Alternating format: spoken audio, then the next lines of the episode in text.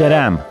No niin, excelentos Martin. Ollaan nyt neljä pitkää vuotta taaperettu täällä. Me ollaan puhuttu osakkeista, Joo. osake-ETFistä, Joo. osakerahastoista, Kyllä. mutta tänään me tehdään poikkeus ja iso semmoinen.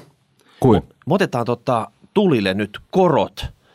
Korkomarkkinoilla on ollut monta vuotta ikuinen vappu ja tota, mehän ei tiedetä siitä mitään. Me ollaan pihalla kuin lumiukot tästä tota korkomarkkinasta, vähän samalla tavalla kuin Antti Rinne postin tilanteesta, mutta tämän takia me ollaan otettu tänne todellinen korkoguru. Tervetuloa Taalerilta Kai Leppelmaier.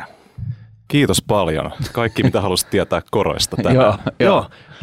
Nostaako tämä nyt rimaa niin korkealle, että sua rupeaa oikein hirvittää, että tota, voit sä täyttää nämä isot vaatimukset, mitä me nyt nostettiin tätä rimaa tässä? Ei missään nimessä. Tässä vaiheessa mä yleensä innostun vaan. Okei. Okay. Hei, no helpointa olisi varmaan nyt, me kysytään tämmöisellä tota, revolverin tulituksella hyviä kysymyksiä tästä aiheesta ja seurat parhaas mukaan vastailla. Näin tehdään. Ja tota, pitäisikö me aloittaa semmoinen iso kuva, että mitä, mitä täällä korkomarkkinoilla tapahtuu, tapahtuu ja ketkä siellä tekee jotain ja, ja tota, miltä se nyt tällä hetkellä näyttää? Niin, siis tänne vielä taustatukseksi, että ottaa huomioon, että korkotaso on laskenut kaikissa länsimaissa vissiin aika tasaisen tappavaan tahtiin viimeiset 20 vuotta. Ö, onko negatiiviset korot new normal, mistä korkosijoittamisesta enää saa tuottoja, siis kaikkea tällaista, mikä on niinku tavallaan hyvinkin ajankohtaista tällä hetkellä. Ja, ja sitten tota vielä, vielä päällä niin kuin nämä keskuspankkien määrällisten elvytysten tylpät aseet tässä, tässä markkinatilanteessa ja onko helikopterirahaa ja kaikki tällainen vaihtoehto. Tuosta helikopterirahasta mä dikkaan, se on pakko käydä Joo, joo, joo. Mm. Seteleitä lentää. Isoja kysymyksiä, mutta joo, aloitetaan vaikka siitä korkomarkkinoiden tilanteesta. Se on päivän polttava aihe. Kaikki tietää, globaalisti ollaan, ollaan aika poikkeuksellisessa tilanteessa. Korot on nollassa, osassa, osassa maapalloa miinuksen puolella, niin kuin vaikka euroalueella. Saksan kaikki valtiolainat käytännössä miinus, miinuskorolla jälkimarkkinoilla käy kauppaa. Mikä siinä on taustalla? No mm, tietysti ollut tämä iso trendi 30 vuotta, korot laskeneet, reaalikorot laskeneet, inflaatio laskenut. Ää, Talous, talous on kuitenkin ollut niin kuin kohtuu hyvässä sukuasissa. Joo, kyllä, niin kuin pitkällä aikavälillä.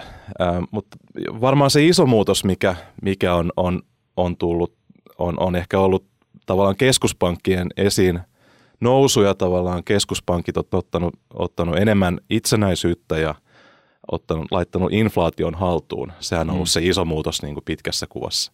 Inflaatio on ollut, ollut 2000-luvulla hyvinkin maltillista, pysytty aika lähelle sitä kahden prosentin tavoitetta, mikä useimmilla länsimaisilla keskuspankeilla on. Ja Niin, siis sit sen allekin. Niin, ja siis 80-luvulla vielä vaan niin kun laitetaan perspektiiviasioita, niin infla- inflaatio oli parhaimmillaan 10 prosenttia. Kyllä kaksinumeroisia lukuja, Joo. lukuja eikä, eikä edes missään, missään banaanivaltiossa, vaan ihan Suomessa, Ihan niin kuin, joka myös- nyt sinänsä myös- oli banaanivaltio varmaan. Mutta myös. Yhdysvalloissa, joka, joka Joo. tota, sielläkin on välillä erikoista tapahtuu, mutta kuitenkin on niin kuin rahamarkkinoiden kannalta se tärkein ja, ja, ja voisi sanoa, että perusvaluutta maailman, maailman kannalta.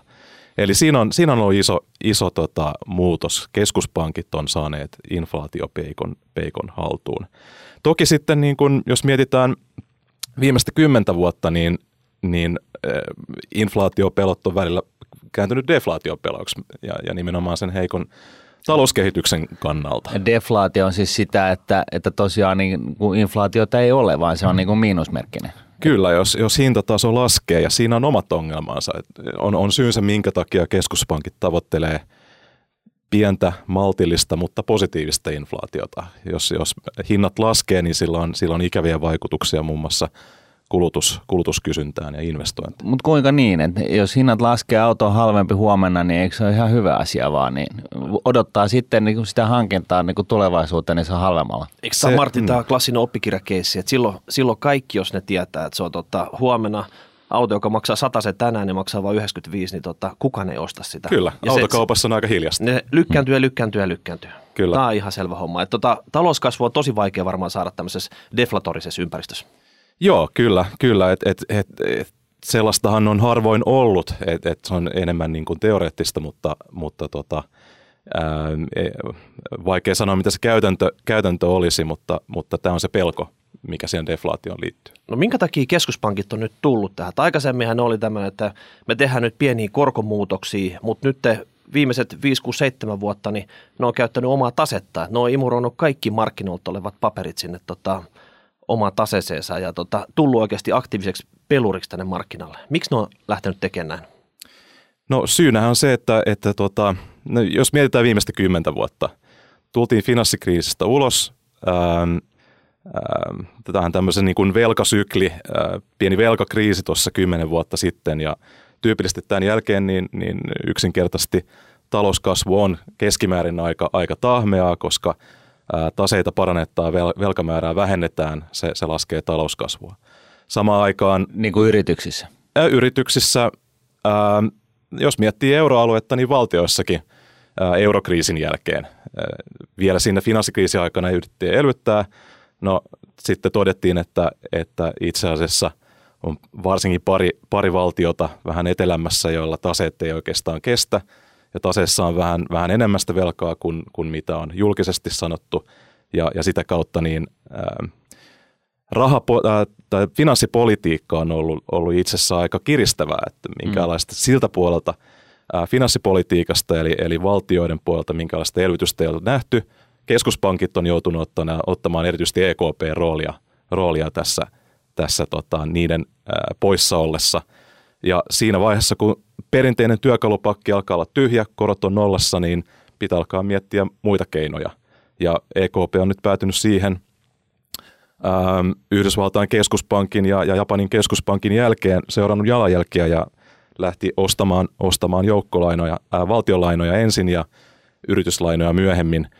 Joku kyyninen voisi sanoa, että, että tällä myöskin tai motivaationa oli myöskin, myöskin ähm, parantaa muun muassa vaikkapa Italian, Espanjan äh, tilannetta ostamalla myös niiden valtiolainoja, mm. vähän sen Saksan valtiolainan ohella, mutta mm. virallisesti niin, niin syy on äh, puhtaasti rahapoliittinen. Ja nyt siis tarkoitan, että tämä on, tämä on sitä määrällistä elvytystä, eikä niin kun keskuspankki on ostanut niin kuin akuankkarahalla siis rahalla, joka tulee syveravaruudesta, niin vaan päättänyt, että okei, ostetaan tuosta noin näitä valtionlappuja ja sitten yrkkäreitä ja, ja avot. Kyllä, se on nimenomaan määräistä elvytystä, eli quantitative easing. No ja, ja siinä, ja siinä niin kuin tarkoituksena tosiaan se, että poistetaan markkinoilta sijoitus, riskittömiä sijoituskohteita ja, ja vähäriskisiä sijoituskohteita niin, että se raha hakeutuisi johonkin riskilliseen ja sillä tavalla työnnetään siis lainarahaa niin kuin kaiken näköiselle investoinnille niin, että talous lähtisi käyntiin? Siinä on, siinä on kaksi, kaksi oikeastaan taustalla. Toinen on, on tämä, ää, saada, yritetään saada ää, yksityisiä sijoittajia, säästäjiä ottamaan enemmän riskiä, ää, rahoittamaan investointeja, ää, rahoittamaan yrityksiä, näin edespäin. Ää, toinen on sitten ihan puhtaasti sen pidemmän rahan hinta. Hmm. Perinteisesti keskuspankit suoraan vaikuttaa vain lyhyihin korkoihin.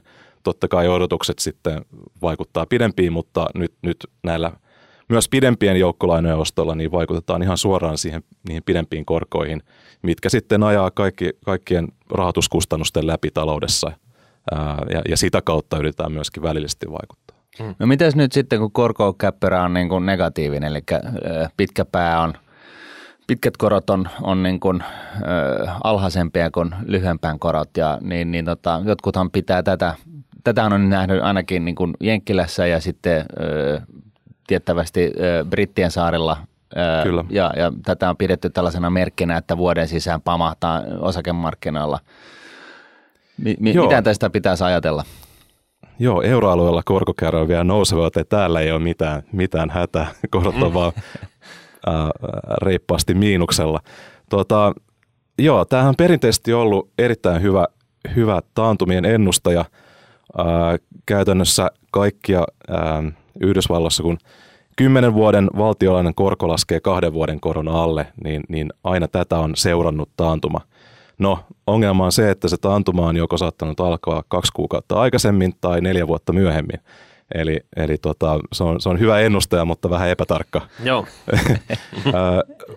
se, onko, ja, ja itse asiassa pitää tarttua tuohon osakeromahdukseen, niin, niin jos katsotaan historiassa, miten SP500, Yhdysvaltain eniten käytetty osakeindeksi, miten se on kehittynyt 12 kuukautta korkokäyrän kääntymisen jälkeen, niin keskimääräinen tuotto on ollut itse asiassa 10 prosenttia. Eli, eli ei, ei, ei niin kuin vuoden periodilla mistään romahduksesta ei keskimäärin voida, voida puhua. Ää, pidemmällä aikavälillä tilanne vähän muuttuu. Mutta tota, ja tarpeeksi pitkällä aikavälillä niin se hit ratio on ihan sata. Niin, kyllä, kyllä just näin. Joo, ää, maailman loppu tulee jossakin vaiheessa. Niin. Sitä on helppo ennustaa. Aina niin kuin puoleksi vuodeksi. Okei, okay, okay, mutta sä et, vielä sä et lähtisi profettana nyt ennustaa yhtään mitään tästä, tästä Joo, no itse asiassa tohon, tohon vielä, niin tota, ää, siis historiaa pitää kunnioittaa, on, mutta on, on, on tiettyjä syitä, minkä takia korkokäyrä ei välttämättä ole, ole hyvä ennustaja tällä kertaa. This time it's different, no. näin aina sanotaan. Mm, yeah. Mutta tota, juuri tästä määrällisestä elvytyksestä ää, johtuen ää, mietitään itse asiassa, niin kuin jos, jos puhutaan ää, valtionlainoista, erityisesti Euroopassa kolmasosa käytännössä kaikista val- euroalueen valtiolainoista on keskuspankin taseessa. Yhdysvalloissakin iso, iso osa on keskuspankin taseessa. Ei voi oikein puhua niin kuin vapaista markkinoista, ja jos markkina puhutaan pitkistä, aivan, pitkistä koroista. Eli, eli, ja, ja toisaalta myöskin, jos miettii – miettii ää, Yhdysvaltojen korkoja, siellä edelleen on korkoa. Mm. Ja, ja sitten miettii japanilaisia säästäjiä, eläkesijoittajia, näin edespäin, eurooppalaisia ää, omalla valuutta-alueella korot, riskittömät korot on, on nollasta tai miinuksen puolella, niin ää, miksi ei sitten ostaa, ostaa tuolta ison meren takaa, takaa vähän korkotuottoja. Ja, ja tämä ulkomainen kysyntä myöskin, myöskin painaa mun mielestä osaltaan – Yhdysvaltain pitkiä korkoja, joten siinä on tiettyjä tekijöitä, jotka, jotka myöskin tekee siitä vähän, vähän huonomman, huonomman ennusteen tällä kertaa. Niin, siis tästä, tästä negatiivisesta korkokäppärästä. Niin, laskevasta ja, korkokäyrästä, ja, ja, koska ei, ei voi ehkä puhua nimenomaan niin kuin vapaista markkinoista tai markkinaehtoisesta korosta, korosta ainakaan sataprosenttisesti ja, ja sitten ollaan kuitenkin poikkeustilanteessa, jossa kaikkialla korkotaso on matalalla, se vaikuttaa – pitkät korot korreloi eri, eri, eri alueilla, joten, joten se vaikuttaa myöskin, muun maailman heikkous vaikuttaa myös tu- Yhdysvalloissa. Joo, mikä, mikä sun välitilinpäätös nyt tästä tota, quantitative easingista, mitä nämä keskuspankit on tehnyt? Onko ne sun mielestä onnistunut vai epäonnistunut tässä? Et nyt korot on mm. tavallaan tota, manipuloitu tiettyä asentoon sitten ja tota, talouskasvu nyt ollaan vähän hakemassa tässä, että tavallaan onko tässä nyt esimerkiksi vältetty joku yksi välitaantuma tai joku lama tällä? Saatiinko se nyt rivakkaa kasvua tai kansantaloudet täällä USAssa ja Euroopassa. Mm. Että onko tässä niin. väli, niin kuin vältytty joltain tällaista niin kuin lamalta vai onko tässä, niin kuin, olisiko se lama ollut kohdallaan, niin se olisi puhdistanut vähän ilmaa ja oltaisiin päästy niin kuin uudelle noususaralle? Tämä on, tämä on erittäin hyvä kysymys ja ennustaminen on vaikeaa, varsinkin tulevaisuuden myöskin niin takaisinpäin katsoen, niin mitä olisi tapahtunut, jos ei oltaisi tehty jotain. Niin jos, Mun mielestä selkeää, selkeää on, että, että ainakin euroalueella niin, niin EKP jos muistetaan 2012 keskuspankin johtaja sanoi, mitä tahansa pitää tehdä, hän tekee, mm. että euro pysyy kasassa. Äh, mun mielestä se, se, sitä ei voi niin kuin väheksyä, mitä, mitä EKP on tehnyt euron mm. kannalta. Äh, toisaalta sitten, sitten se, että miten paljon talouskasvua on oikeasti saatu aikaan ostamalla niitä ja niitä pitkiä valtiolainoja, varsinkin kun korkotaso on ollut hyvin matalalla, niin, niin kyllä mä väittäisin, että ne välilliset vaikutukset on, on aika marginaalisia. Ja varsinkin nyt huomenna, huomenna EKP, EKP päättää, päättää uusista toimista. Yksi, yksi vaihtoehto on, on aloittaa uudestaan nämä ostot. Ja jos mietitään, missä ne korot on nyt, niin kyllä se aika, niin kuin, aika niin kuin narulla työntämistä on että reaalitalouteen nähtäisi jotain vaikutuksia. Mutta nyt kun tämä Lagarde on tuossa niin kehiin niin, ja hän on tällainen voimanainen, niin, niin tota, ja, ja tää, tää, nämä vanhat menetelmät on just nimenomaan tässä korkomarkkinassa niin näin tylppäkärkisiä, niin, niin tota, on, mitä sä luulet, tuleeko sieltä tota, helikopterirahaa, eli mm. lähteekö EKP tallettamaan kaikille ihmisten tileille sen kuussa tai jotain tällaista. Et, et sehän olisi niin kuin puolesta puhujathan sanoo, että se on, niin kuin, se on niin kuin tällainen hyvin, hyvinkin suora keino vaikuttaa asiaan. Jos ihmisillä on enemmän fyrkkaa, niin, ne, niin totta kai ne kuluttaa enemmän. Että tämä, hmm. tämä aikaisempi malli niin on ollut sitä, että että joo, joku välikäsi nyt sitten lähtee tarjoamaan huokeammilla ehdoilla lainaa ja sitten syntyy til, tota noin, investointeja, vaikka ylikapasiteetti on valmiiksi, mutta tota, mm. Tällainen suora Kyllä. vaikuttamismalli, niin onko se nyt niin kuin tänä joo, torstaina? Siis, niin kuin, si, siis ehdottomasti mun mielestä se olisi ainakin tehokkaampi, tehokkaampi tapa kuin, kuin näyttää nykyinen, nykyiset työkalut, eli lasketaan korkoja vielä enemmän miinukselle tai ostetaan, ostetaan ää, valtionlainoja tai, tai hyvien hyvänlaatuisten yhtiöiden yhtiö- ja yrityslainoja.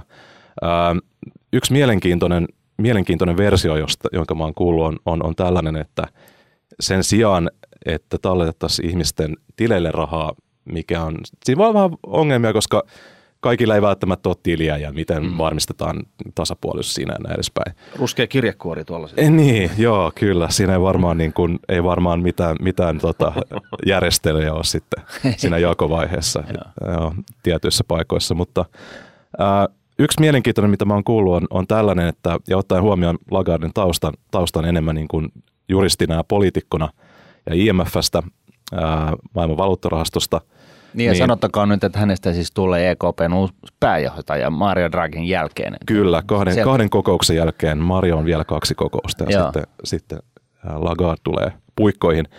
Niin ottaen huomioon tämän taustan, niin, niin tällainen versio, jossa, jossa keskuspankki painaisi rahaa ja rahoittaisi sillä suoraan, suoraan jotain investointeja, on se sitten Euroopan investointipankin tai, tai jonkin muun kautta, mutta, mutta sitä kautta tehtäisiin tällaista niin kuin helikopterirahaa. Tietysti sitten kysymys on, että mitkä on ne investoinnit, jotka on, niin. jotka on järkeviä ja, ja näin edespäin, ja onko, onko, onko nämä, ne parhaat toimijat sen valitsemiseen, mutta sanotaan huono, neu- huonosta vaihtoehdosta tämä on mun mielestä parempi kuin miinuskorkojen lisäosta. Tulee vähän Neuvostoliitto tosiaan mieleen, että jos joku yksittäinen instanssi pitää päättää, että mitkä sijoitukset on, on hyviä, mutta niin. Mutta niin. mut siinä vissiin tässä, että niinku rahat aletettaisiin ihmisten tileille, niin siinä taitaa olla vissiin tiettyjä juridisiakin ongelmia, että se ei taida niinku nyky, nykyympäristössä oikein niinku olla edes mahdollista. Joo, joo näin, näin ilmeisesti. Tietysti keskuspankissa on fiksuja ihmisiä, että, että tota, siellä on ennenkin keksitty, keksitty kaikenlaisia, kaikenlaisia uusia, uusia ää, vaikka nämä joukkolainaostot ja miten ne, miten ne puetaan juridisesti niin, että ne ei ole – valtioiden rahoittamista suoraan. Niin ja siis tässä, tässä yhteydessä on puhuttu siitä, että muistaakseni, korjaan nyt jos mä oon väärässä, mutta että, että niin kuin, yksi tapa antaa tätä rahaa on, on se, että nostetaan talletuskorkoja ja, ja tota, toisaalta ja sitten vedetään niin kuin, lainakorot vielä enemmän miinukselle. Että se on niin kuin, näiden niin kuin korkojen kautta tällä tavalla manipuloimalla ihan suoraan, niin se, siellä olisi niin periaatteessa sama efekti kuin – joo, rahan, joo, rahan sataminen tilelle. Periaatteessa kyllä. Suomen valtio tässä julkaisikin just sopivasti eilen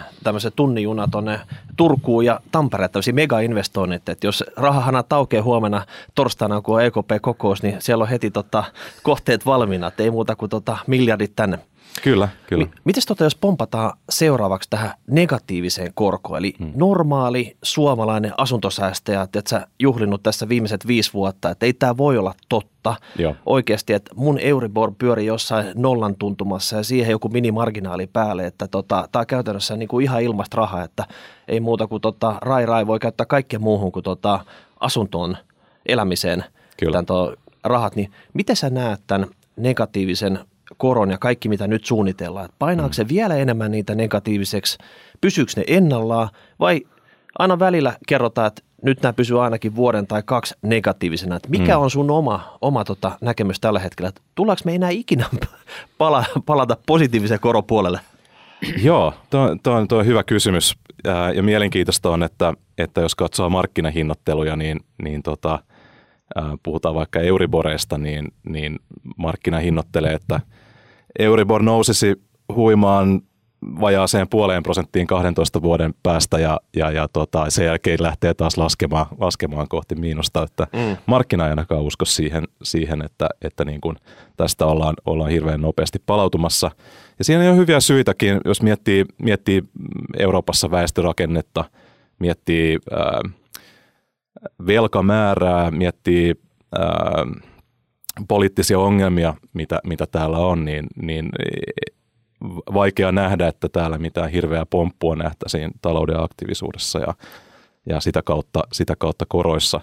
Toki, toki aina jotain yllättävää voi tapahtua, eli ja mikä, ei ole mikään lupaus. Niin, ja, ja, ja mikä olisi, niin kun, kun sitten tällaisia maailmanlopuennustajia sanoo, että me ollaan niin, niin kuin, äh, varallisilla vesillä, kun on tällaista löysää rahaa, niin kuin, siis näin löysää finanssipolitiikkaa ei ole harrastettu ikinä, että, että tota, tässä saattaa käydä niin, että yhtäkkiä inflaatio lähtee laukkaan ja sitten meillä on hyperinflaatio joku päivä. Ää, mm. Siis onko tämä niinku sieniä syöneen miehen tai naisen niinku näkemyksiä vai onko, löydät sä, niinku jos sun pitäisi keksimällä keksiä joku, joku ö, kanava, miten näin pääsisi tapahtumaan, niin mikä mm. se olisi? Joo, näitä pelkoja on ollut niin kauan, kun keskuspankki on tehnyt poikkeuksellisia toimia, eli, eli tota, mutta vielä, vielä, ei ole, vielä ei inflaatio inflaatiota ole näkynyt, mikä on ihan mielenkiintoista, jos mietitään vaikka Yhdysvalloissa, niin työmarkkinatilanne on aika kireä. Siitä huolimatta palkat ei ole, ei ole lähteneet, lähteneet hirveästi nousuun. Ähm, mä en suoranaisesti, ehkä yksi on, yksi on, tämäkin on vähän Yhdysvaltojen näkökulmasta, mutta ne tariffit tietysti voi aiheuttaa, laitetaan, laitetaan veroja tuonnille, se nostaa hintoja, sitä kautta voi tulla inflaatiota. Tai, tai jos jostain syystä yllättäen talous kehittyykin huomattavasti paremmin kuin on ajateltu, niin, niin sitä, kautta, sitä kautta voi tulla. Ää, nimenomaan tämä oli hyvä, hyvä, hyvä termi tämä välitilinpäätös, koska nämä on, nämä on poikkeuksellisia toimia, mitä ollaan tehty, siis täysin poikkeuksellisia mm. keskuspankkien ja maailmantalouden historiassa, ja, ja tämä nähdään vasta, vasta vuosikymmenten jälkeen, että mikä se vaikutus on. Ähm, yksi, yksi kysymys oli, että, että miten tämä löysä raha vaikuttaa. Varmaan siellä taustalla on tämmöinen kysymys, että tuleeko kuplia tai muita, onko, onko tällaista nähtävissä. Vaikea nähdä, niin nämä on tietysti aina etukäteen vaikea nähdä, mutta, mutta vaikea nähdä sellaista yksittäistä. No, Kiinassa tietysti velkamäärä on kasvanut aika voimakkaasti ja se on, se on, niin kuin, se on usein tämmöinen uhkakuva, mitä esitetään. Toisaalta Kiina pystyy aika, se on aika hyvin – Kiinan sisäistä velkaa, joten nämä pystytään hoitamaan itse, varsinkin keskusjohtoisessa taloudessa. Mm. Ähm, mutta tota, jos miettii, yritysten velkaisuus toki, toki noussut, mutta en, en mä niin näkisi näkis sellaista niin kuin, äh, Triggeriä. Ku, niin, varsinaista kuplaa. Eh, ehkä niin kuin jollakin tavalla – tämä on ollut sen verran, sen verran niin kuin, äh, tällaista vastentahtoista, vastentahtoinen nousukausi tämä viimeinen kymmenen vuotta ja, ja koko ajan ollaan pellätty jotain, mikä, mikä on ehkä vähän sitten, sitten tota, rauhoittanut, rauhoittanut tilannetta. Toki niin kuin on, on jotain tiettyjä, tiettyjä äh, sanotaan vaikka äh, varmaankin jossakin vaiheessa, siis vaihtoehtoiset sijoituksethan on tällä hetkellä todella kuumia. Ja, ja en, mä en näe siellä tä, tässä vaiheessa minkäänlaista kuplaa, mutta ehkä se riski on, että jossakin vaiheessa, jos sitä rahaa laitetaan enemmän ja enemmän, niin, niin sinne voi, voi ehkä niin kuin, voi tulla äh, jossakin alueella sellaisia paikkoja, missä on liian vähän ostettavaa ja liian vähän rahaa, mutta en, en mä niin kuin vielä näe sellaista, sellaista oikeastaan kehitystä. Ja inflaatio, tietysti aina niin kuin vaikea aihe, mutta, mutta tavallaan tulee yllättäen, mutta keskuspankit on kuitenkin aika kurinalaisia olleet. Mä luulen, että, että jos nähtäisiin joku isompi piikki, niin kyllä sitten nähtäisiin myöskin keskuspankeissa reagointia. Ja, ja, ja toisaalta mainitsinkin tämän väestörakenteen. Länsimaissa väki vanhenee ja, ja velkamäärä aika, aika korkea, joten sitäkin kautta todennäköisesti inflaatio pysyy matalalla, talousaktiviteetti on matala. Mites tota, nyt kun puhutaan tästä negatiivisesta korosta ja vaikka asuntolainoista vielä semmoinen, että mikä sun oma näkemys? Martin on usein sanonut, että jes, nyt on hyvä hetki iskeä joku pitkään kiinteeseen korkoon asuntolaina kiinni. Mm. Sinä korkoguruna. Joo. Jos sä nyt kävelisit pankkia ja tarvitsisit uutta asuntolainaa, niin ottaisit sä kiinteät korkoa ja miten pitkään? Joo, no, no tässäkin on niin kuin tärkeää se, että, että minkälainen se korko on. Eri pankeista voi saada aika erilaisia tarjouksia, mutta, mutta tota, kyllä, mä, kyllä mä näillä korkotasoilla kilpailuttaisin, ja sais, jos saisi yhtään niin kuin markkinakorkoihin nähden, nähden järkevän tarjouksen, niin eh, kyllä mä, kyllä mä siihen tarttuisin. Ää, ihan jo sitä kautta, että, että Onko nyt, niin, onko, onko nyt niin poikkeuksellinen hetki, että tämä ei tule ikuisesti kestämään? Onko sinulla semmoinen fiilis? No en, mä, mä, en, mä, en niin kuin, mä en sanoisi, että, että korot on lähtemässä nousuun, mutta, mutta tavallaan niin kuin se, on, se on ehkä vähän vakuutuskin oma, oma henkilökohtaisen talouden mm. kannalta. Se riski on aina olemassa ja, ja näillä korkotasoilla niin en, en mä usko, että hirveästi matalampia korkotasoja tullaan näkemään. Et se on vähän niin, että jos periaatteessa kiinteätä korko on nolla korolla, niin niin, miksi? Hirve- niin. niin. Miksi sä et hirveästi niin, häviä et, tuskin, niin, voi, olla, että, voi olla, että joskus saa vähän miinuksella, mutta, niin. mutta en usko, että miinus yhdellä prosentilla esimerkiksi saa. Että, niin. et, et tavallaan jää nähtäväksi. Toisaalta, toisaalta pankit on suojanneet itsensä aika hyvin, hyvin laittamalla lattioita sinne, sinne vaihtuviin korkoihin ja, ja näin, että ainakin uusissa asuntolainoissa niin miinuskorosta ei välttämättä hyödy samalla tavalla kuin vanhoissa. Joo. Hei, tota, nyt jos siirrytään sitten tästä negatiivisista koroista korkosijoituksiin. Me ollaan nyt Joo. käyty läpi markkina, me ollaan kautta mitä ne markkinatoimijat tekee, vähän ennusteltu siihen, mihin ne korot on menossa seuraavaksi. Nyt mietitään näitä eri korkoinstrumenttiluokkia. Mä otin tässä introx taloussanomista. Tämä taitaa olla alan kovin raamattu. Niin se, se oli vain nopea statementti siitä, että me ollaan puhuttu osakerahastoista, osakkeista ja tuntuu, että markkina on täynnä semmoisia. Mutta jos tästä nyt katsoo, että elokuun lopussa suomalaisissa osakerahastoissa oli 41 miljardia euroa, mutta vastaavaan aikaan korkorahastoissa oli 47 miljardia euroa. Eli mm. näitä korkosijoituksia, niitä on määrällisesti niitä on paljon enemmän kuin osakkeita. Kyllä. Ja se, tota, se, on, se, on, se pitää ihan maailmallisesti paikkaansa. Ja osakkeista kuitenkin Joo. 99 pinnan ajasta, mitä talousuutisissa puhutaan, niin puhutaan, mitä osakkeille on vaan tapahtunut. Kyllä, kyllä. Se on ihan totta. Korkomarkkinat on huomattavasti isompi markkina. Siellä on enemmän toimijoita, on, on val, valtiot, valtioiden osakkeita, ei, ei tota, Sveitsin keskuspankin osaketta voi ostaa, mutta, mutta muuten niin, okay. muuten niin tota, ää, osakemarkkinoilla on kuitenkin aika rajallinen määrä, määrä toimijoita. Ää, kun sitten taas velkamarkkina huomattavasti laajemmin. Ja itse asiassa mietitään Euroopan kannalta, niin Eurooppahan perinteisesti, Euroopan rahoitusjärjestelmä on ollut aika pankkivetoinen, jos mietitään historiaa. Ja, ja viimeisen 20, 15-20 vuoden aikana tämä on, tämä on muuttunut isosti finanssikriisin vuoksi ja sen jälkeisen pankkisääntelyn vuoksi. Pankit joutunut äh, pienentämään taseitaan, vähentämään lainanantoa – toisaalta yritykset on myöskin huomanneet, että ehkä on hyvä olla joku vaihtoehtoinen rahoituskanava, jos pankeilla menee heikosti. Ää, eli sitä kautta niin itse asiassa tämä eurooppalainenkin yrityslainamarkkina on kasvanut ja kehittynyt aika paljon, erityisesti viimeisen kymmenen vuoden aikana. Niin, siis Suomessahan käytännössä ei sellaista ole ollut olemassa, että tyypillisesti täällä on ollut tapana käydä, niin ottaa ja mennä pankin pakeille ja pyytää, että hei, että mulla olisi tällainen idea tässä, joka takoo biljaania, että tota, vitsit se vippaa vähän fyrkkaa, että mä saan tämän niin kuin käyntiin, mutta tota, Tämä on siis ollut myöskin vähän niin kuin ilmiö Euroopassa ylipäätänsä suhteessa mm. varmasti Jenkkilään. Ja, ja tämä on nyt sitten kuitenkin muuttunut. Tämä on niin kuin kasvanut paljon viimeisen 10-20 vuoden aikana. Joo, kyllä. Yhdysvalloissa on yrityslainamarkkina ja jopa niin kuin riskisempien yritysten lainamarkkina on on toiminut jo, jo, jo hyvin pitkään.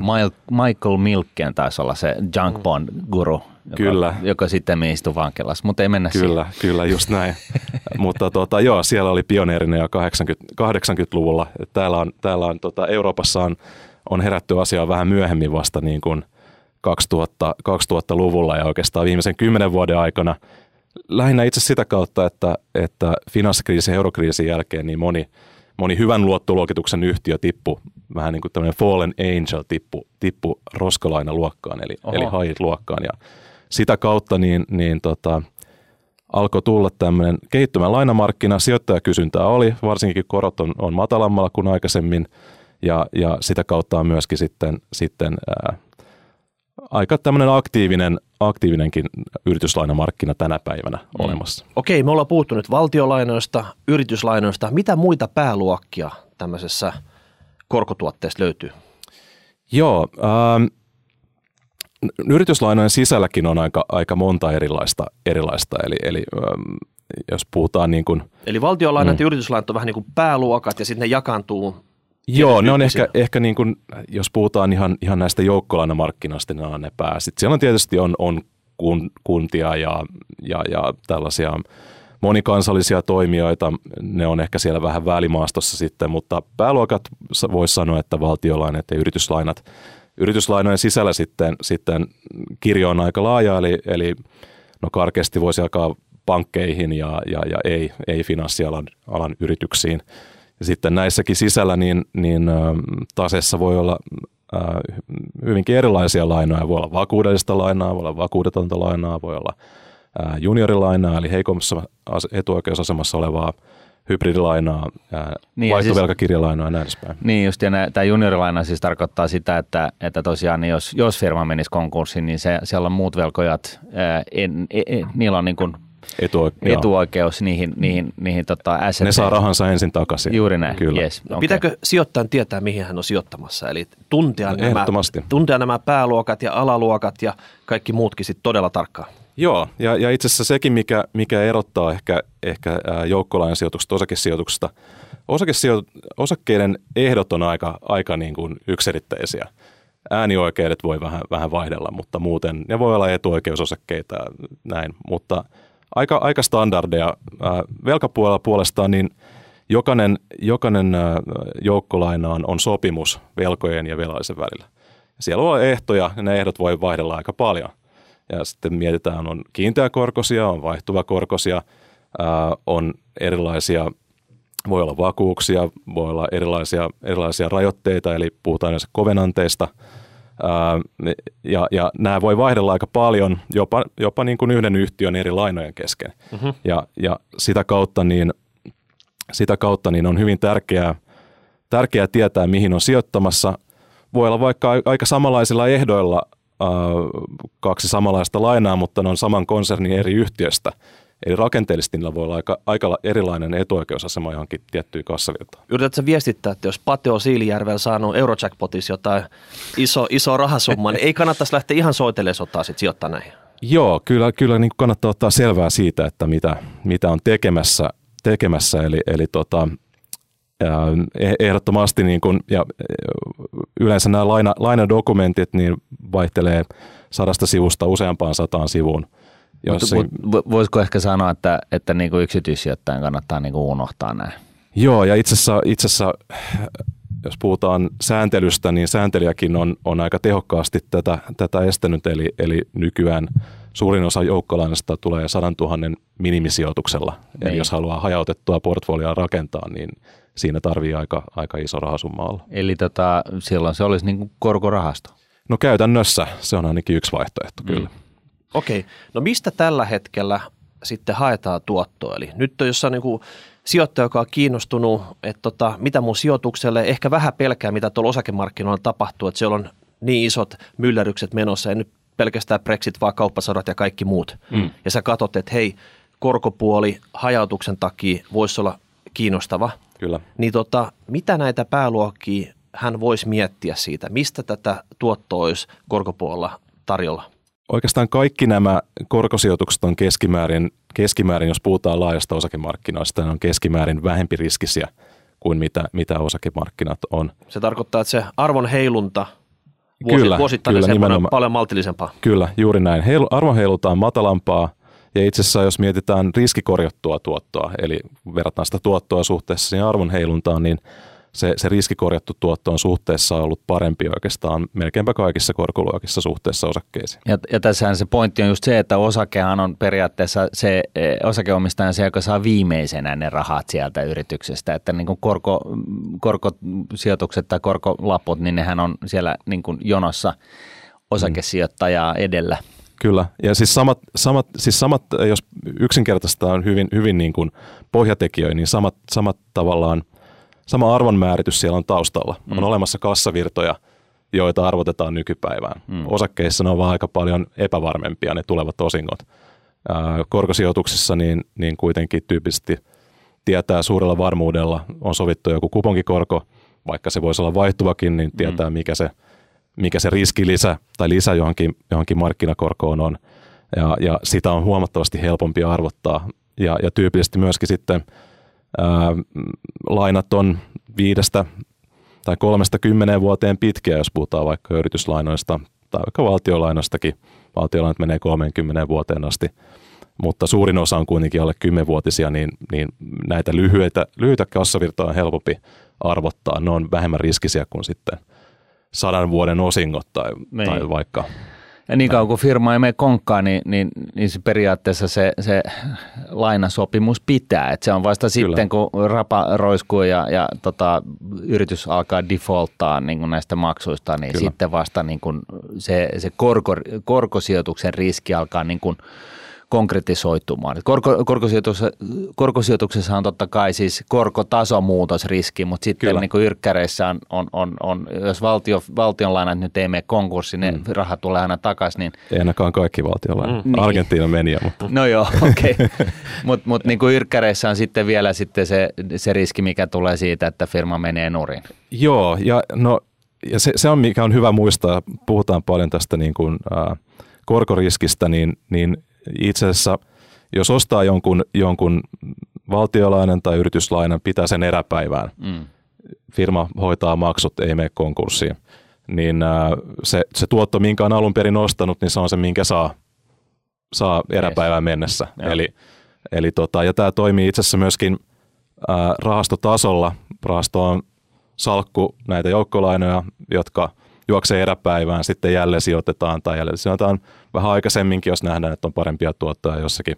Mutta sama lainalaisuus sielläkin toimii, eli, eli ajan mittaan, ajan mittaan niin se, se juokseva tuotto, mikä on siellä lähtökohdassa ollut, niin tyypillisesti on se, mikä eräpäivään mennessä saadaan. Eli sillä tavalla, tässä nyt itse asiassa, äh, Koreassa olen väärässä, mutta tässä on niin, niin kuin se, pe, niin kuin se perimmäinen syy sille, että korkorahasto itse asiassa voi tuottaa ihan kivasti, vaikka korkotaso on, on niin kuin alhainen. Hmm. Eli, eli se, että niin kuin korkorahasto pääsee sijoittamaan siihen kyseiseen yrityslainaan niin kuin alkuperäisin ehdoin. Et sitten kun se on, jos sen joutuu myymään tai ostamaan markkinoilta, niin sitten se taas peilaa puhtaasti sitä sen hetkistä markkinariskiä, mutta jos sen ostaa siinä emissio hetkellä ja pitää tappeen asti, niin, niin sitten sen saa sen ehdon, öö, ehdonmukaiset tuotot. Joo, tuossa itse pari, pari, tota, ää, pari tekijää, mitä kautta aktiivisella salkuhoidolla voi saada, voi saada lisätuottoa. On yksi nimenomaan ää, nämä uudet liikkeisen laskut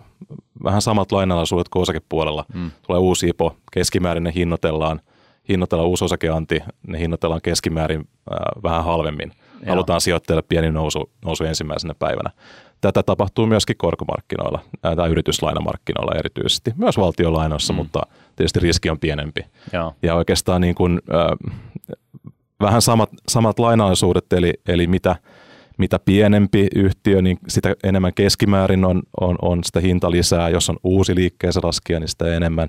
Jos on joku iso yhtiö, jolla on paljon lainoja ulkona, niin noille yleensä helpompi hinnoitella ja sen takia laitetaan vähemmän, vähemmän sitä, sitä ää, hinnoittelulisää siihen, siihen uuteen missioon. Ää, toinen, jos, jos mietitään vaikka viime vuoden lopun tilannetta, jossa ää, muun muassa Hive-markkina oli aika pitkään kiinni, niin sitten tammikuussa, kun ensimmäinen liikkeeselaskija tulee testaamaan markkinoita, niin, niin yleensä tämmöisessä tilanteessa maksetaan vähän ekstraa sijoittajille ihan vaan sitä varten, että saadaan varmasti se laina liikkeeseen. Niin just. Ja, ja tietysti niin tämä on, tämä on korko, korkosijoittajalle ja korkosalkuhoitajalle ää, enemmän arkea kuin, kuin osakesalkuhoitajalle, koska osakkeet ei eränny, niitä ei tarvitse jälleen rahoittaa. Korkopuolella mm. puolestaan on aina – lainat erääntyy ja ne jälleen rahoitetaan, tulee uusi emissio ja, ja, ja siitä saa pientä lisää.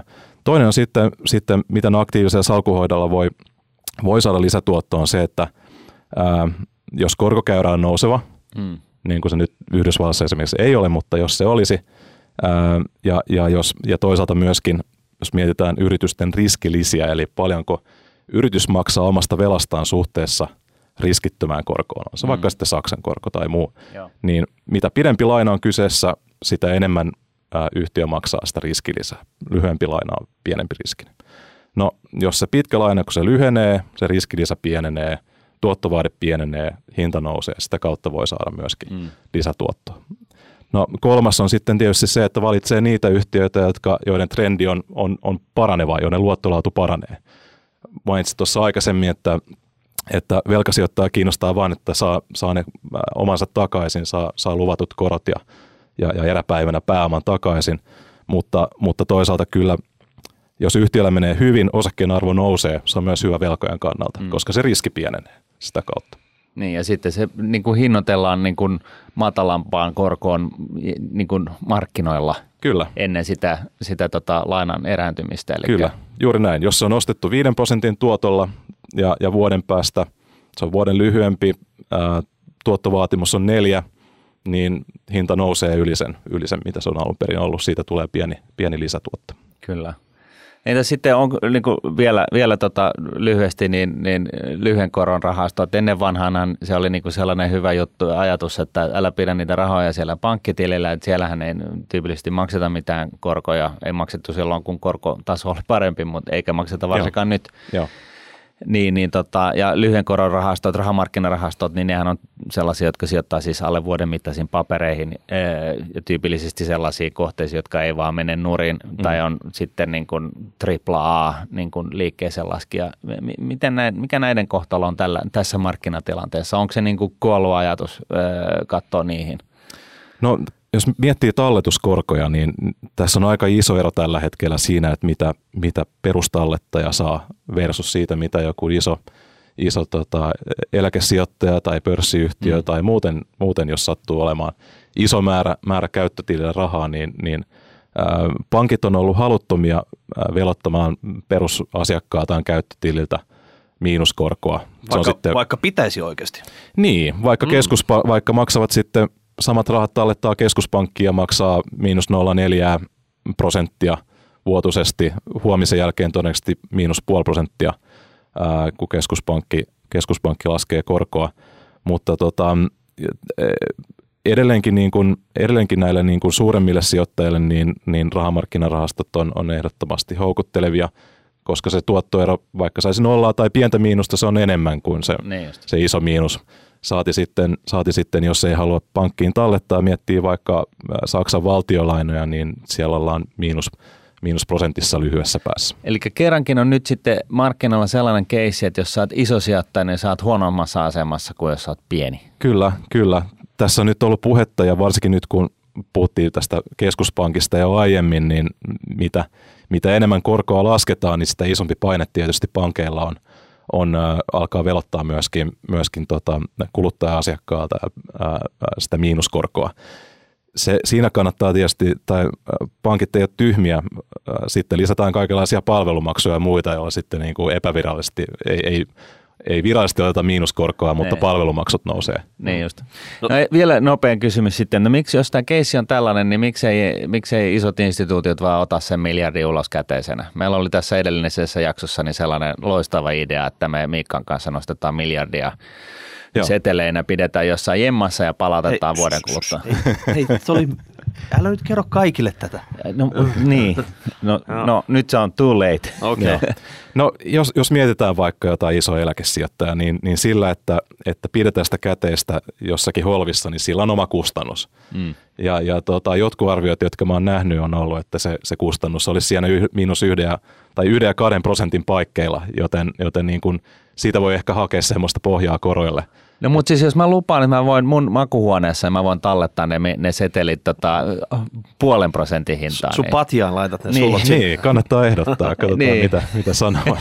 Mi- mikä siinä setelikasan se, tota noin, niin säilyttämisessä maksaa? Onko se se niin kuin ilmasto, joka pitää olla tasainen niin kuin viineessä vai onko se niin kuin vaan ne metrin paksut seinät vai mi- mikä se on? No, se, seinät maksaa, pitää vuokrata joku tila ja se, se, se että se ei varmaan niin kuin kenenkään meidän makuuhuone ei, ei kelpoa, että joku, joku vähän turvallisempi. No mutta sitten näin, että kun puhutaan serverihuoneesta, niitähän on tullut pilvin pimeä, niitä on laitettu entisiin pomisuojia ja näin, niin no olisiko tässä nyt sitten bisnesidea, että tota, niin kun louhitaan tuosta iso reikä peruskallio ja tota, aletaan myymään tällaista setelin säilytyspalvelua ja, ja tota, todetaan, että hei, et me otetaan vaan 0,2 prossaa tota, maksua tästä, että ne setelit lojuu tuolla tota noin, niin, ö, hiilikaivoksessa, vanhassa hiilikaivoksessa. Niin, siinä on sitten, että kattaako se 0,2, niin kattaako se kulut. Mm. Mä vähän veikkaan, että ei välttämättä. Ja sitten tietysti siinä on, niin kuin, on muitakin, muitakin niin kuin, ä, käytännön vaikeuksia. Jos niitä rahoja vaikka tarvitsee johonkin, niin, mm. niin se on, siinä on aikaa ja, aikaa ja rahaa ja tupakkaa kuluu, kun niitä sitten kärrätään sieltä, sieltä rekoilla. Mites tota korkosalkuhoitajana, niin onko sulle tullut semmoista niinku hätähuutoa esimerkiksi suomalaiset työeläkeyhtiöiltä, hei, auta meitä. Meidän täytyy sääntöjen mukaan sijoittaa tietyn näköisiin korkoinstrumentteihin, niistä ei oikein tule tuottoa tällä hetkellä, mm. niin mitä me voidaan tehdä sitten, pelasta meidät tai tiedätkö, tota, kansan ylkeä meidät, kun ei tule mitään tuottoa? Joo, no, eläke, eläkesijoittajat on, on, on hyvin fiksuja ja ne, ne, on, ne sijoittaa laajasti erilaisiin korkoluokkiin. Se muutos ehkä, mikä, mikä on nähty, nähty tota, eläkesijoittajan puolella, niin erilaisten vaihtoehtoisten, vaihtoehtoisten sijoitusten ää, rooli kasvaa. Ja ää, paljon on ää, osake, osakeihmiset tykkää huudella, että kaikki rahat menee osakkeisiin, koska korot on matalalla. No itse asiassa ne menee sitten, ne menee kiinteistösijoituksiin tai, tai muihin infrasijoituksiin, muihin kassavirtasijoituksiin, jotka kuitenkin tuo sitten, ei nyt, ei nyt äh, yrityslaina- tai joukkolainamaista tasaisuutta, mutta kuitenkin vähän enemmän sellaista niin kuin tasasta kassavirtaa. Ja, ja varmasti tämä trendi tulee, tulee jatkumaan, jatkumaan. Toki sitten niin kuin yrityslainamarkkinoilla on jo tässä vaiheessa ja varmasti niin kuin jatkossakin vielä suurempi merkitys, merkitys myös siellä. Mutta ei, ei, ei kateeksi käy, jos niin kuin pitäisi, pitäisi tota, kuitenkin useamman prosentin reaali, reaalituottoa saada aikaiseksi ja, ja, ja reaalikorot on tukevasti pari prosenttia miinuksella, niin se ei ole her- helppo yhtä. No kun eläkeyhtiöt on, totta kai tulee sun luokse Öö, niin kuin apua hakemaan joka tapauksessa, niin onko siellä, tiedätkö että onko heillä niin kuin tavallaan nämä, nämä riskikategoriat jollain tavalla muuttunut tässä korkotilanteessa, että Siis eläkeyhtiöt tyypillisesti ohjaa se, että riippuen siitä, että miten paljon tuottoa sulla, ylituottoa sulla on johonkin laskennalliseen tuottoon, niin, niin sä voit mm. ottaa enemmän ja vähemmän riskiä riippuen siitä niin kuin tosiaan historiallisesta tilanteesta. Ja nyt sitten niin kuin, se on vaan niin kuin johtanut siihen, että eläkeyhtiöt joutuu sijoittamaan korkosijoituksiin isolla ja rahaa Joo. Nyt jos se on nolla, niin on, onko siellä muuttunut joku jokin asia? Onko se niin kuin, no, niin. Isossa kuvassa, isossa kuvassa niin, niin eläkeyhtiöt on myös käynyt vähän samanlaista tämmöistä säätelyrumbaa, mitä, mitä pankit läpi, läpi viimeisen kymmenen vuotta. Puhutaan solvenssi kaksi sääntelystä ja muusta muun muassa. Ja, ja sitä kautta, niin, sitä kautta niin, äm, osittain samaa kehitystä, eli, eli – riskisempien sijoitusten riskipainoja on nostettu ja, ja, ja äh, tavallaan sitä kautta pitää myöskin olla, olla niin kuin, äh, suhteessa ehkä suurempi määrä. Se, minkä takia eläkeyhtiöt ostaa pitkiä 30 vuoden valtiolainaa, johtuu tietysti siitä, että niillä on aika pitkiä vastuita. Mm. Eläkkeitä pitää maksaa, maksaa tästä hamaan tappiin asti. Mm. Äh, ja, ja sitä kautta, jos pitkät korot laskee, niiden vastuuvelkojen arvo nousee, jos ei puolestaan niin kuin, omaisuus, omaisuuspuolella ei ole, ei ole pitkiä, joiden, joiden arvo nousee vastaavasti, niin, niin sitten siitä tulee, siitä tulee vajetta. Joo. Sitä kautta pitää olla, olla pitkiä korkosijoituksia. Mutta onko siellä, tota, niin kuin, oliko se nyt varma tai mikä se oli, niin joka se on kolmannes tota noin, varallisuudesta hedge-rahastoissa, niin Joo. onko se ollut joku tällainen uusi ilmiö, että, että ollaan alettu katsomaan tällaista tilastollista riskiä, että no, että kun sijoituksen kymmenenvuotinen volatiliteetti on pysynyt jossain kolmes prosentissa, niin antaa mm. paukkua vaan, että ei harashoa. Niin, siis kyllähän tällaisia sijoituksia on aina ollut, mutta mun mielestä se on osa sitä, sitä trendiä, että aletaan katsoa vaihtoehtoisia myöskin, myöskin mm. tämmöisenä niin kuin vähän korkosijoituksen korvikkeena. Anna pidempää kaukoputkea, että näkee sinne kaukomaille sitten, tota, mistä, mistä se löytyy. Hei, tota, suomalainen piensijoittaja, 85 miljardia tilillä rahaa. Mm. Harmittaa, kun pientä oravaa, kun käpy on jäässä, kun ei tule tota, tuottoa, korko on nolla – ja mm. teillä Taalerilla, teillä on erilaisia korkorahastoja, niin mitä niistä sä piensijoittajana nyt katsoisit tässä tilanteessa? No mun mielestä siis ähm, paljon puhuttu, puhuttu yrityslainossa tästä, tässä ja siis se, se, mikä mun mielestä tekee yrityslainasta edelleenkin, edelleenkin mielenkiintoisia on, on se, että vaikka ne valtiolainojen korot on miinuksella, niin siellä on edelleenkin tuottoa ja on saatavilla. Ää, Eli ne on kaksi eri asiaa, valtiolainat ja yrityslainat. Joo, kyllä, että... ja koska niissä on joku riskilisä, ne maksaa enemmän, enemmän, enemmän tota, korkoa, korkoa kuin sitten vastaavat riskittömät Saksat tai, tai muut. Ja, ja tämä lisä, mikä näistä saa, niin se on itsessä, se on ollut koholla finanssikriisin jälkeen välillä enemmän, välillä vähemmän, nyt ehkä vähän vähemmän, mutta kuitenkin saa edelleenkin saa selkeästi, selkeästi parempaa tuottoa kuin mitä, mitä on saanut, saanut tota, silloin, tai lisätuottoa kuin mitä on saanut silloin ennen, ennen, ennen ää, finanssikriisiä. Eli, eli edelleenkin niin kuin se suhteellinen tuotto on aika hyvä ja, ja positiivisia tuottoja. Se, mitä mä katsoisin, niin ää, on ne lainaluokat, joita, joissa ei ole pakotettuja ostajia. Eli jos mietitään, puhuttiin alussa tästä määrällisestä elvytyksestä, keskuspankki ostaa hyvän luottolaadun, luottolaadun yhtiöitä, niin sellaiset, sellaiset yhtiöt, esimerkiksi Suomessa on paljon yhtiöitä, joilla ei ole luottoluokitusta. Ne on sen verran pieniä, ää, ei maksa vaivaa, ei maksa rahaa hakea sitä luottoluokitusta.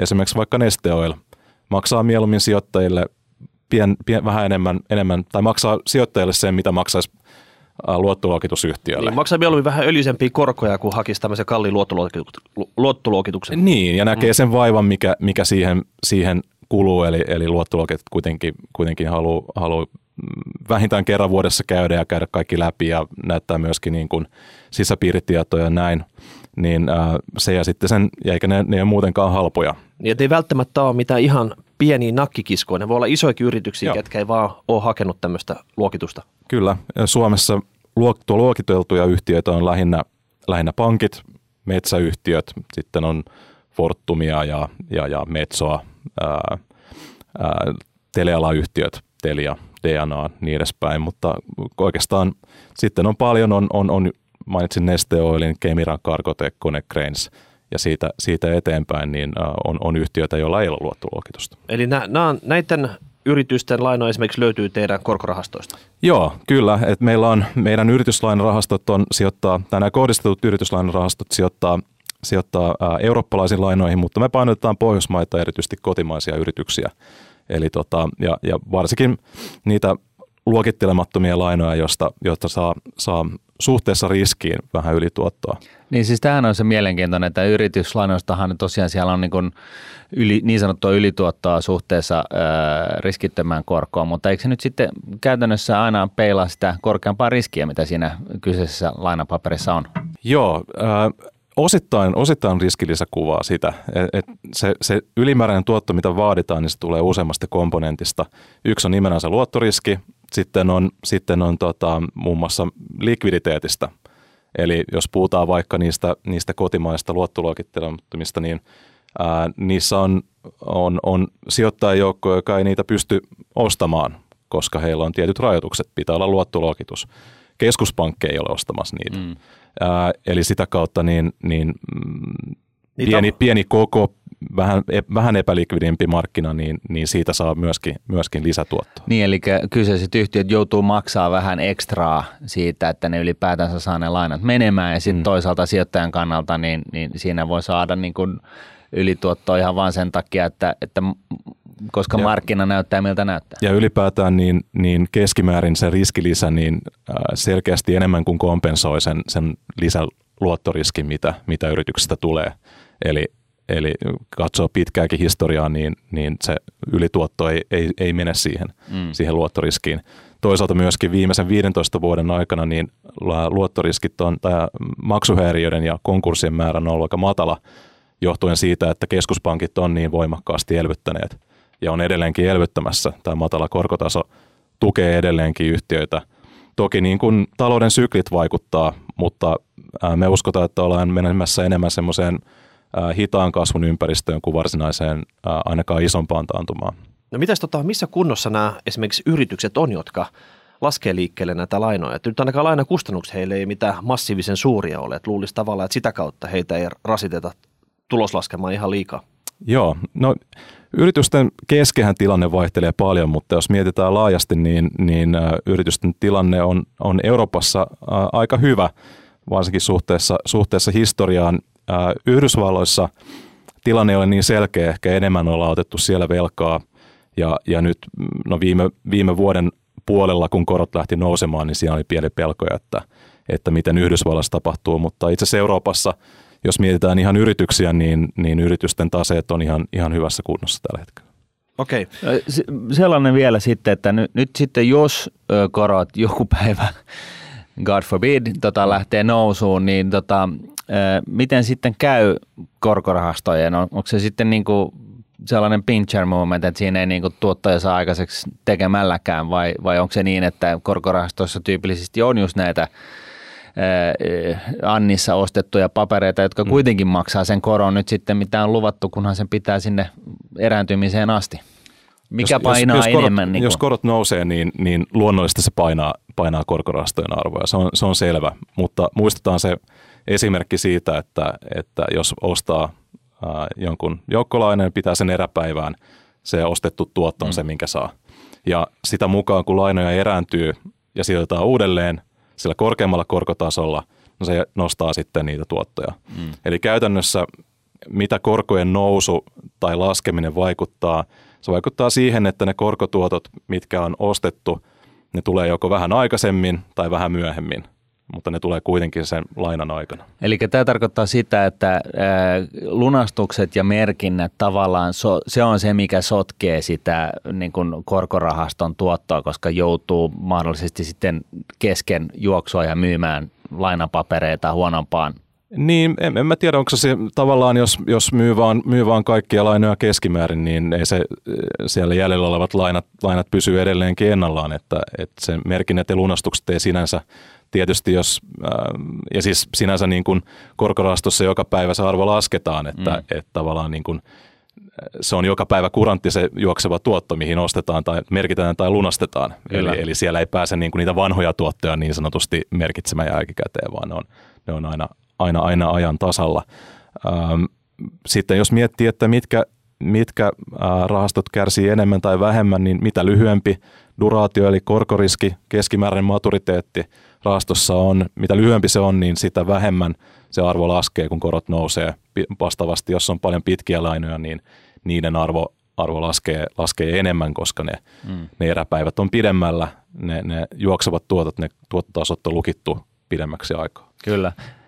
Mutta mut, tuleeko tässä korkorastossa sellaista niinku tilannetta ikinä, että, että jos leikitään, että sulla on se yksi 30 vuoden paperi, hmm. sä pidät sitä siellä rahastossa, sä tiedät, että sä saat joka vuosi siellä, sanotaan, että siinä on kuponkin sellainen joku 5-8 prosentin kuponki ja sitten korot lähtee nousee ja jengi pelkää ja lähtee niinku lunastaa, ja se korkopaperi, se yksi paperi, totta kai joka päivä arvostetaan päivän hintaan, joka mm. on sitten niin kuin jotain muuta kuin se tuotto, mitä sä saat, rahastossa, koska sä pidät sitä yhtä paperia. Sä saat kuitenkin sen 5-8 prosentin tuoton, niin e, e, onko siinä niin kuin jotain riskiä, että siinä, niin kuin, tai siis tavallaan sellaista niin kuin diskrepanssia, että siinä tavallaan syntyy jollain tavalla jotain pahaa ää, osuudenomistajille – ei, ei. Jos arvolaskenta on hoidettu oikein, niin ei. Yes. Mm. No sitten vielä, hei, nyt kun me ollaan tota, keskusteltu tästä, retail-sijoittajat, ne on ihan innoissa. Ne haluaa nyt tota, vähän hajautusta sinne, turvasatamaa, haluaa tuottoi koroista. Ootko pitänyt kesälomat? Kohta lähtee nimittäin vyöry 85 miljardia pankkitileltä kohti teidän korkorahastoja. Joo, niin, tervetuloa. Niin, tota, niin, saat sä sijoitettua ne tässä nyt joulun mennessä? 85 ähm, miljardia on, niin. on, se, on aika, se on aika iso raha, sitä ei välttämättä, mutta, mutta tota, äh, kaikki realistiset summat saadaan kyllä ihan helposti sijoitettua. Okei. Okay. Hei, siinä oli kaikki koroista. Jos jää jotain kysyttävää, laita hashtag rahapodi, rahapodi.nuude.fi, kommentoi tuohon alle. Täällä oli paikalla Kai Leppelmaier, Martin Paasia, minä Miikka Luukkonen. Kiitoksia. Ensi viikolla uudet aiheet. Moi Kiitos moi. paljon.